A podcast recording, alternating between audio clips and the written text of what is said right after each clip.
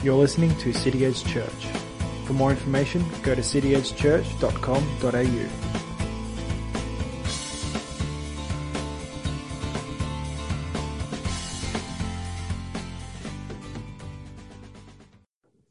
Hey, good morning everyone. If you want to open your Bibles to John chapter 7. When all else fails, read the instructions. It's a mantra a lot of us men choose not to live by. It seems to be uh, almost built into us that uh, we avoid reading instructions at all costs. We're pretty good with our hands most of the time, so why should we need to consult an instruction manual to figure it out? After all, a real man doesn't need an instruction manual. But then John and I had to concede defeat on just this point recently and had to consult the manual. We were setting up our new camper trailer for the first time and the seller had talked us through the process of putting it up and it seemed pretty straightforward and it only took us about 15 minutes to get that bit up. But he didn't show us how to set up the annex on the side of it. And uh, we struggled and wrestled with this huge, heavy piece of canvas for about 15 minutes, trying to work out which poles went where and how to tie it all together.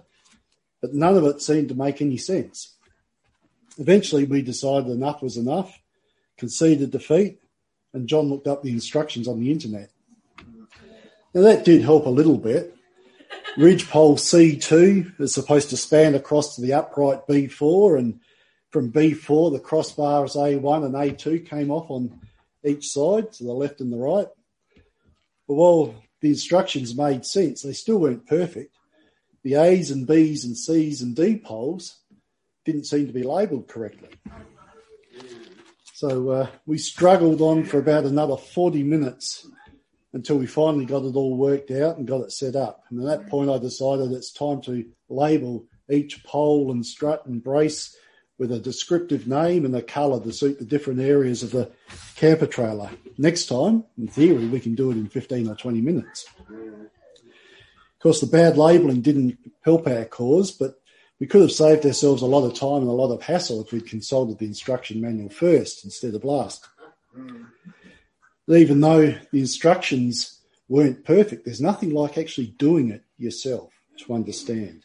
You can read the instruction manual a thousand times and you can memorize it and you can quote it by heart, but there's nothing quite like doing it to understand. The proof of the pudding is in the eating, so the old proverb goes. You don't know if a pudding's any good until you make it and bake it and taste it. You can memorize the recipe by heart, but until you've done that, until you've cooked it and tasted it, you don't know if the recipe's telling the truth about how tasty this pudding's going to be. So the proof of the instructions is in the erecting. In our case, it showed us whether the instructions were accurate and whether the poles were labelled correctly too. Or as Jesus puts it here in John chapter 7 and verse 17, if anyone's will is to do God's will, he will know if my teaching is from God or whether I'm speaking on my own authority. So let's read that passage to get the context first, shall we? The occasion, as you know, is the Feast of Tabernacles. It's one of the most popular and joyous of all the regular feasts that the Jews celebrated. I'll have more to say about the Feast of Tabernacles in the future message for the background to the feast is important to understanding some of Jesus' most significant statements that are coming up in the next couple of chapters. But uh, we start in, uh, let's say, verse 14. About the middle of the feast, Jesus went up to the temple and began teaching. The Jews therefore marveled, saying, How is it that this man has learning when he has never studied? so Jesus answered them, My teaching is not mine, but his who sent me. If anyone's will is to do God's will, he will know whether the teaching is from God or whether I'm speaking on my own authority. The one who speaks on his own authority seeks his own glory. But the one who seeks the glory of him who sent him is true, and in him there is no falsehood. Has not Moses given you the law? Yet none of you keeps the law. Why do you seek to kill me? The crowd answered, You have a demon. Who's seeking to kill you? Jesus answered them, I did one work and you all marvel at it. Moses gave you circumcision, not that it's from Moses, but from the fathers. And you circumcise a man on the Sabbath. If on the Sabbath a man receives circumcision, so that the law of Moses may not be broken, are you angry with me that on the Sabbath I made a whole person, a whole body well? Do not judge by appearances, but judge with right judgment. Now, Jesus, as is his habit, accuses the leaders of not obeying and, and not knowing the law of God. He does that sort of thing a lot, it seems, and it always gets him in trouble. Yeah, how dare this man accuse these scholars of not knowing God's word or God's will?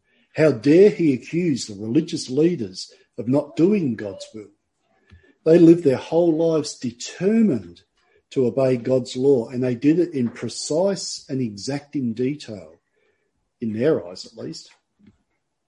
In fact, they were so determined to get it right that they went further than the law given by Moses and they added multiplied hundreds of additional directives to ensure that they would never break the law. By building a fence of detailed commands around the ones given through Moses, they were pretty confident that they would never stray beyond those bounds. So the scribes and the Pharisees were proud of their obedience to the law.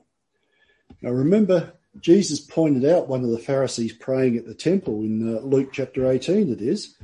And he said, God, uh, the Pharisee says in his prayer, God, I thank you that I'm not like other men, extortioners, unjust, adulterers, or even like this tax collector over here. I fast twice a week. I give tithes of all I get. And that was their attitude. They were obedient to the law, They were righteous.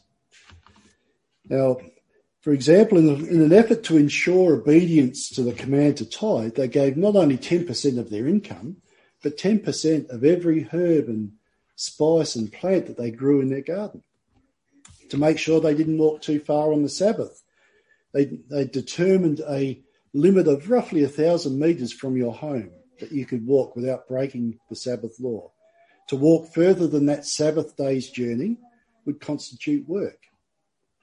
The scribes and the Pharisees had compiled a list of 39 categories of work that were prohibited on the Sabbath. Some of these make some sort of sense to us, such as ploughing a paddock or shearing sheep. That surely constitutes work.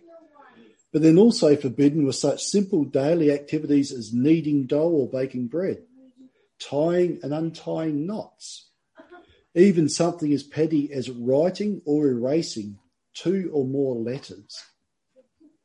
It's work that constitutes breaking the Sabbath. Starting a fire was forbidden, as is putting out a fire. That meant if you wanted to light a, uh, wanted the light during Friday night darkness, you had to light the candle before the sun went down on Friday, or you didn't. If you didn't, you spent the night in darkness.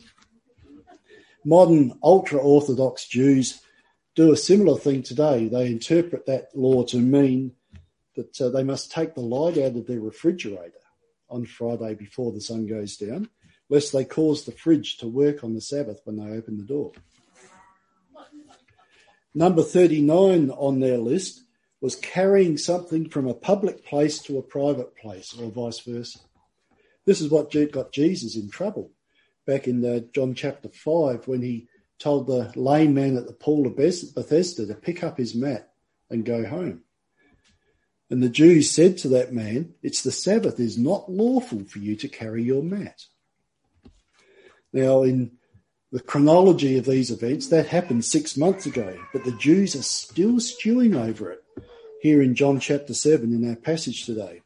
It's the event, the event that Jesus is referring to in verse 21 when he says, I did one work and you marvel at it. Now, that wasn't the only so called law that Jesus broke on that day when he healed the man. They also had laws forbidding receiving medical attention on the Sabbath. And that's clearly what Jesus did when he healed the man. He provided medical attention. It's also what he did when he made mud to put on the eyes of the man in John chapter 9 who was blind. He made a medical ointment to put on the man's eyes. And when he healed the crippled woman in Luke 13 who had been bent over double for 18 years, he broke the law that said you may not straighten a deformed child's body or set a broken limb on the Sabbath. Imagine having a broken leg on the Sabbath and having to wait till tomorrow to set it.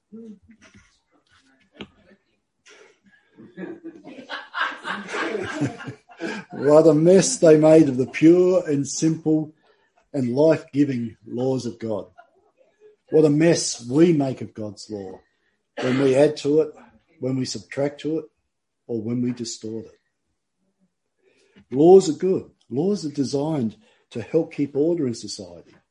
Laws are designed to help us understand what is right behaviour and what is wrong behaviour. But man has an insatiable appetite for corrupting laws. We humans love to add more and more laws to try and precisely define how this law applies. That's what the Pharisees did.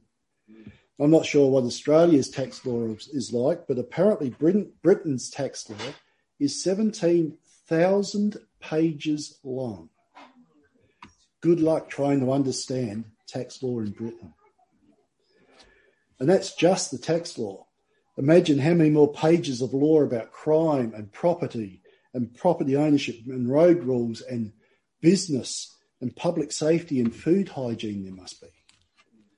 But no sooner have we multiplied all these laws than we embark on the quest to find loopholes around them.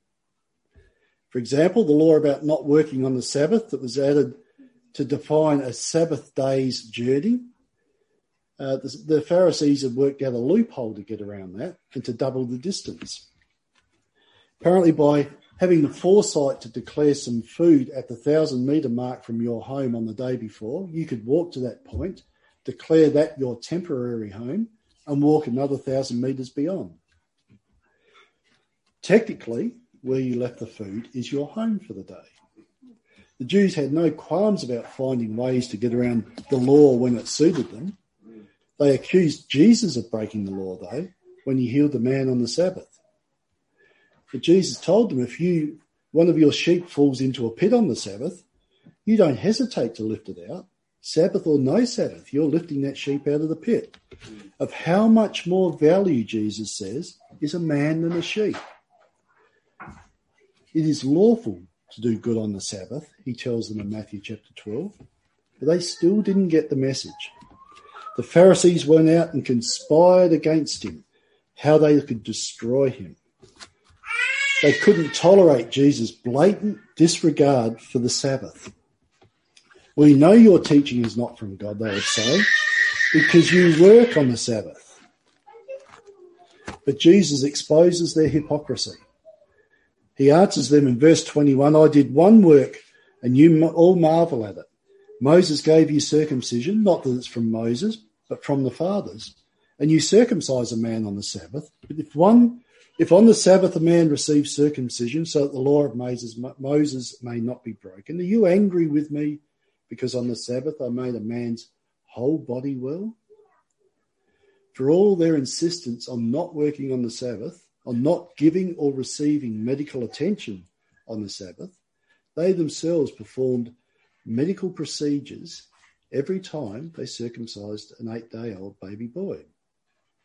The pattern was set way back in Genesis 17. A baby boy was to be circumcised on the eighth day of its life. Didn't matter if that day fell on the Sabbath. The command to circumcise overrode the command to not work. So if they were permitted to cut off a part of the body on the Sabbath, why should they object to, Jesus repairing the whole body on the Sabbath? It is lawful to do good on the Sabbath, Jesus said. But why couldn't they see what Jesus was doing? Why were they so opposed to him? Why did they not understand what he was up to? Why did they consider him the sinner and themselves righteous? We could ask the same questions today. Why does, the society, why does society reject the teachings of the Bible? Why does society consider Christians to be the sinners and themselves to be righteous? Now, there's at least two reasons why the Jews rejected Jesus and his teaching. The first is that they knew he hadn't studied under one of their authorized and accept, accepted and approved teachers.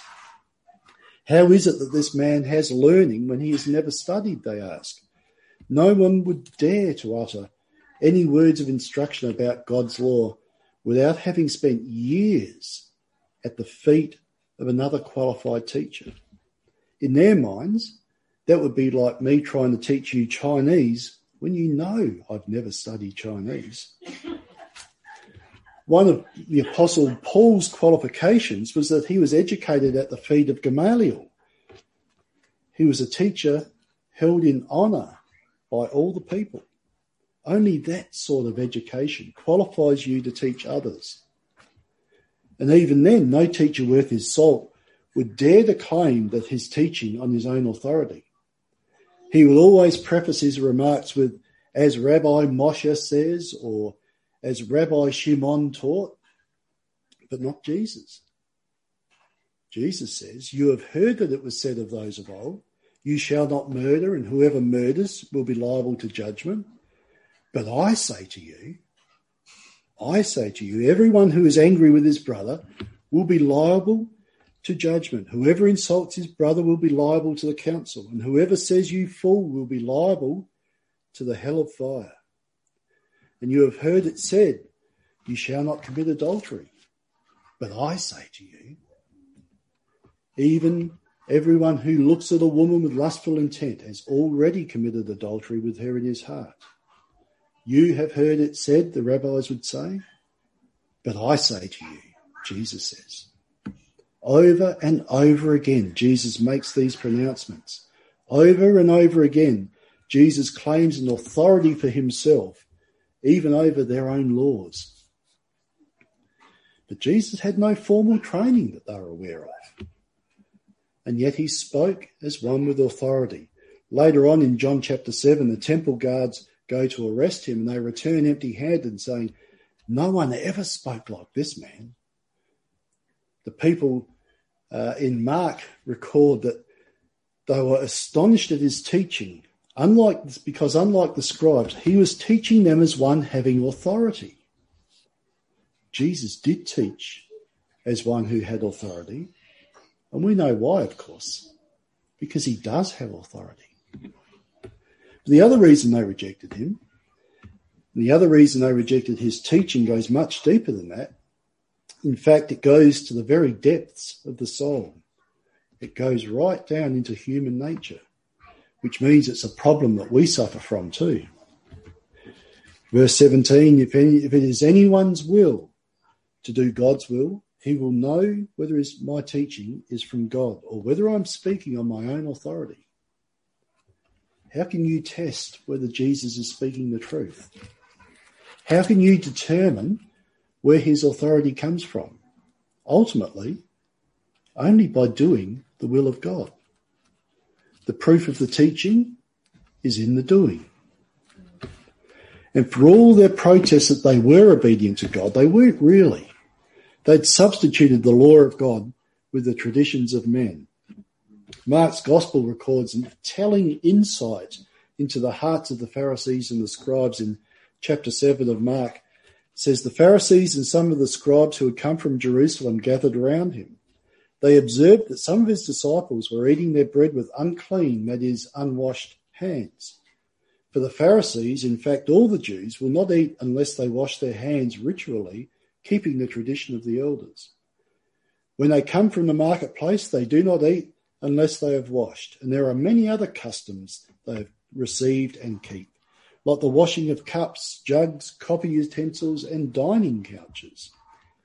Then the Pharisees and the scribes asked him, why don't your disciples live according to the tradition of the elders, instead of eating bread with ritually unclean hands? And he answered them, Isaiah prophesied correctly about you hypocrites. As it is written, these people honour me with their lips, but their heart is far from me. They worship me in vain, teaching as doctrines the commands of men. Disregarding the command of God, you keep the traditions of men. And he also said to them, You completely invalidate God's command in order to maintain your tradition. They'd put their man made traditions on an equal or a higher standing than God's commands. And so their worship was meaningless. In fact, it was even offensive to God. And if their worship was meaningless, even more so was their claimed obedience to God. They might have all the external appearance of godliness, but they had none of the internal willingness to submit to God. The first charge against them and the worst charge against them is that they refused to believe in Jesus. They refused to come to him for salvation.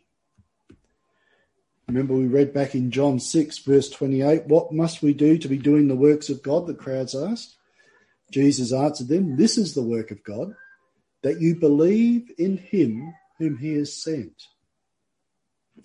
It's a serious charge. And it's the most serious charge of all. And we're not immune to it today. The most important thing any one of us can ever do in this life is to come to Jesus Christ to believe in Him. Unless and until we do that, everything else is meaningless. Everything else is offensive to God. Then we must determine that God's word, as found in the Bible, is our rule for life and conduct, the only rule we need. But we tend to break this in so many ways. For some of us, that means that the traditions and the rituals of our church or our denomination are sacred. It doesn't matter if they contradict Scripture.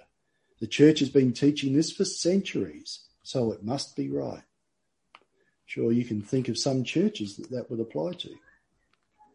And it can apply in even silly and subtle ways in a local church. Some people get so entrenched in their ways and the way we've always done it, that they resist any change, even if that change can be shown to be biblical. We've never done it that way before, so why start now? More serious is when Christians reject biblical teaching because they don't like the implications of it. Maybe doctrines such as the sovereignty of God, or sin, or hell, or the call to obedience or holy living. Assuming the teaching is accurate Sometimes it's because they misunderstand what's being taught. That's the same problem Jesus faced frequently. but too often, they reject it because it upsets the apple cart. It makes them uncomfortable or it challenges their long held beliefs. I could never believe in a God like that. You've probably heard someone protest that yourself. They never stop to ask themselves the question, but what if God is like that? And they never take the time to study for themselves to find out if God is like that. Are you willing to submit to the teaching of Scripture even when it upsets you, when it challenges you, when it stretches you, even if it confuses you? Now, sometimes some things take time to work through. Sometimes wrong teaching and wrong beliefs need to be undone, and that can be a process that takes a little while. But are you willing to go through that process? It's a question we all need to ask ourselves. To study to show yourselves approved, rightly handling the word of truth, Paul wrote.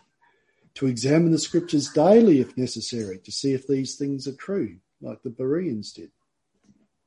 Or are you so set in your ways, so convinced that you're already right that you don't need to? Remember the Pharisees. Remember the scribes. Maybe you add to or subtract from the scriptures to suit your circumstances. Or maybe you look for loopholes so you can continue doing this thing that you know is wrong, all the while protesting that you're actually in the right. Maybe you've succumbed to the pressure of society to reinterpret the word of God, water it down and reject the parts that our modern woke society doesn't like? Are you more concerned to be found on the right side of history than to believe and obey God's word? Let me warn you, you might think you're on the right side of history, but history hasn't finished yet. History is not yet complete. The final day, Judgment Day, will reveal who is really on the right side of history. I hope and I pray that you'll be found to be unashamed in the presence of Christ Jesus on that day. It's really no wonder that so many people don't understand Jesus and they don't value his word and they refuse to bend the knee to submit to it because it takes a change of heart to receive it. Paul wrote in 1 Corinthians chapter 2 the natural person does not accept the things of the Spirit of God, for they are folly to him, and he is not able to understand them because they are spiritually discerned. That's basically what Jesus told Nicodemus back in chapter 3 of John. After stressing the need to be born again, he puts it like this Jesus answered him, Are you the teacher of Israel, and yet you do not understand these things? If I've told you earthly things and you do not believe, how can you believe if I tell you heavenly things? Now, anyone can understand simple commands like do not commit adultery or do not kill. You don't need any special spiritual experience to understand that.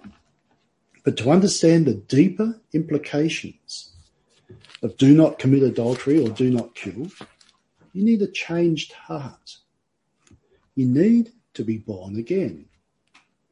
And when that happens, the Holy Spirit gets to work in you to make you realize that do not kill also means do not get angry with your brother without cause. And that do not commit adultery means more than just the physical act. It means that if you lust after a woman, you've already committed adultery in your heart.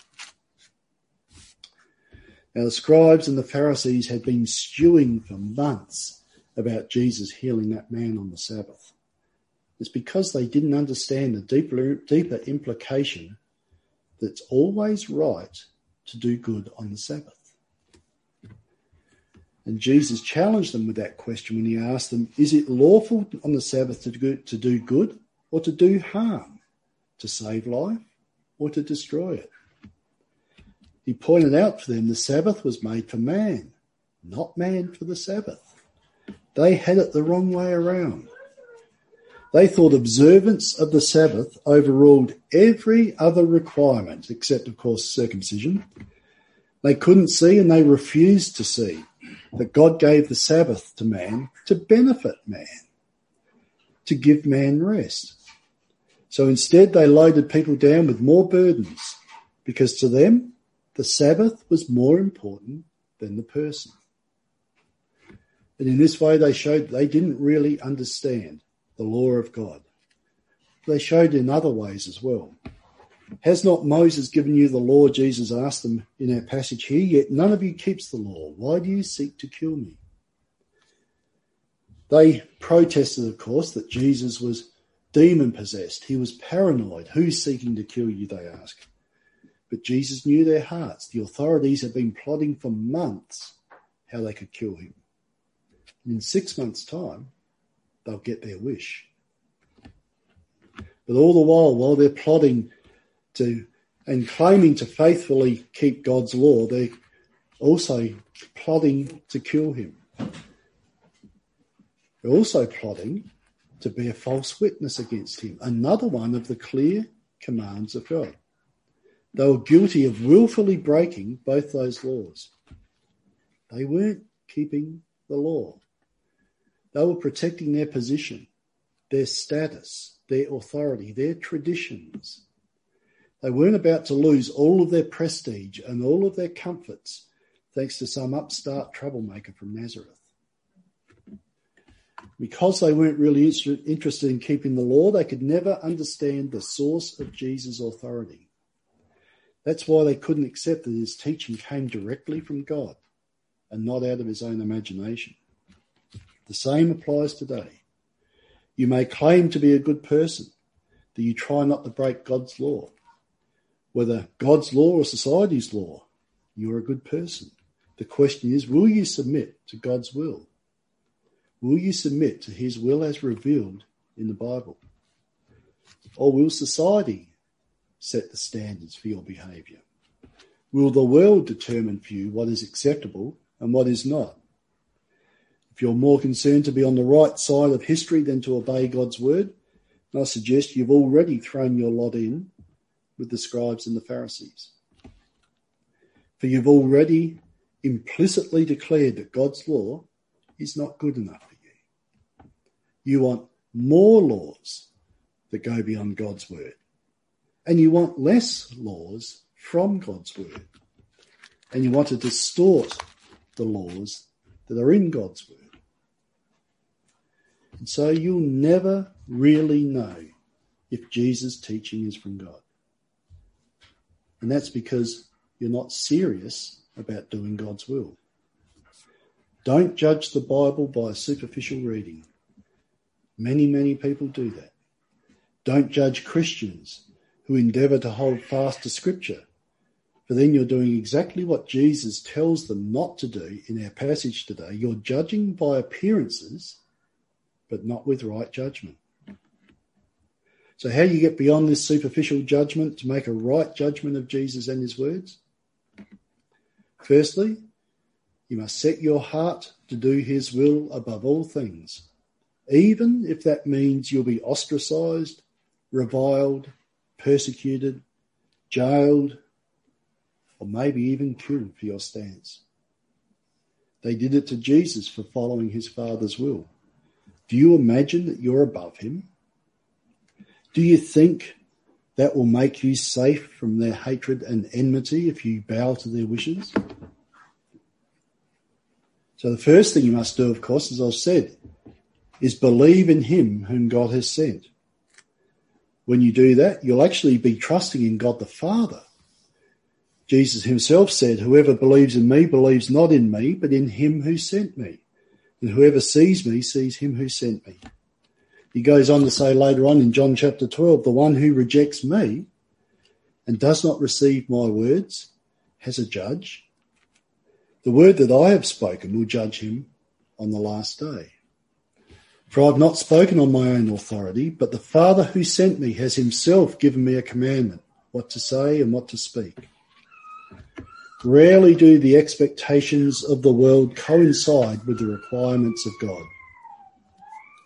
It's a pretty good chance that if society is calling for Christians to believe certain things, to behave in certain ways, to accept certain things, then it's wrong in God's sight.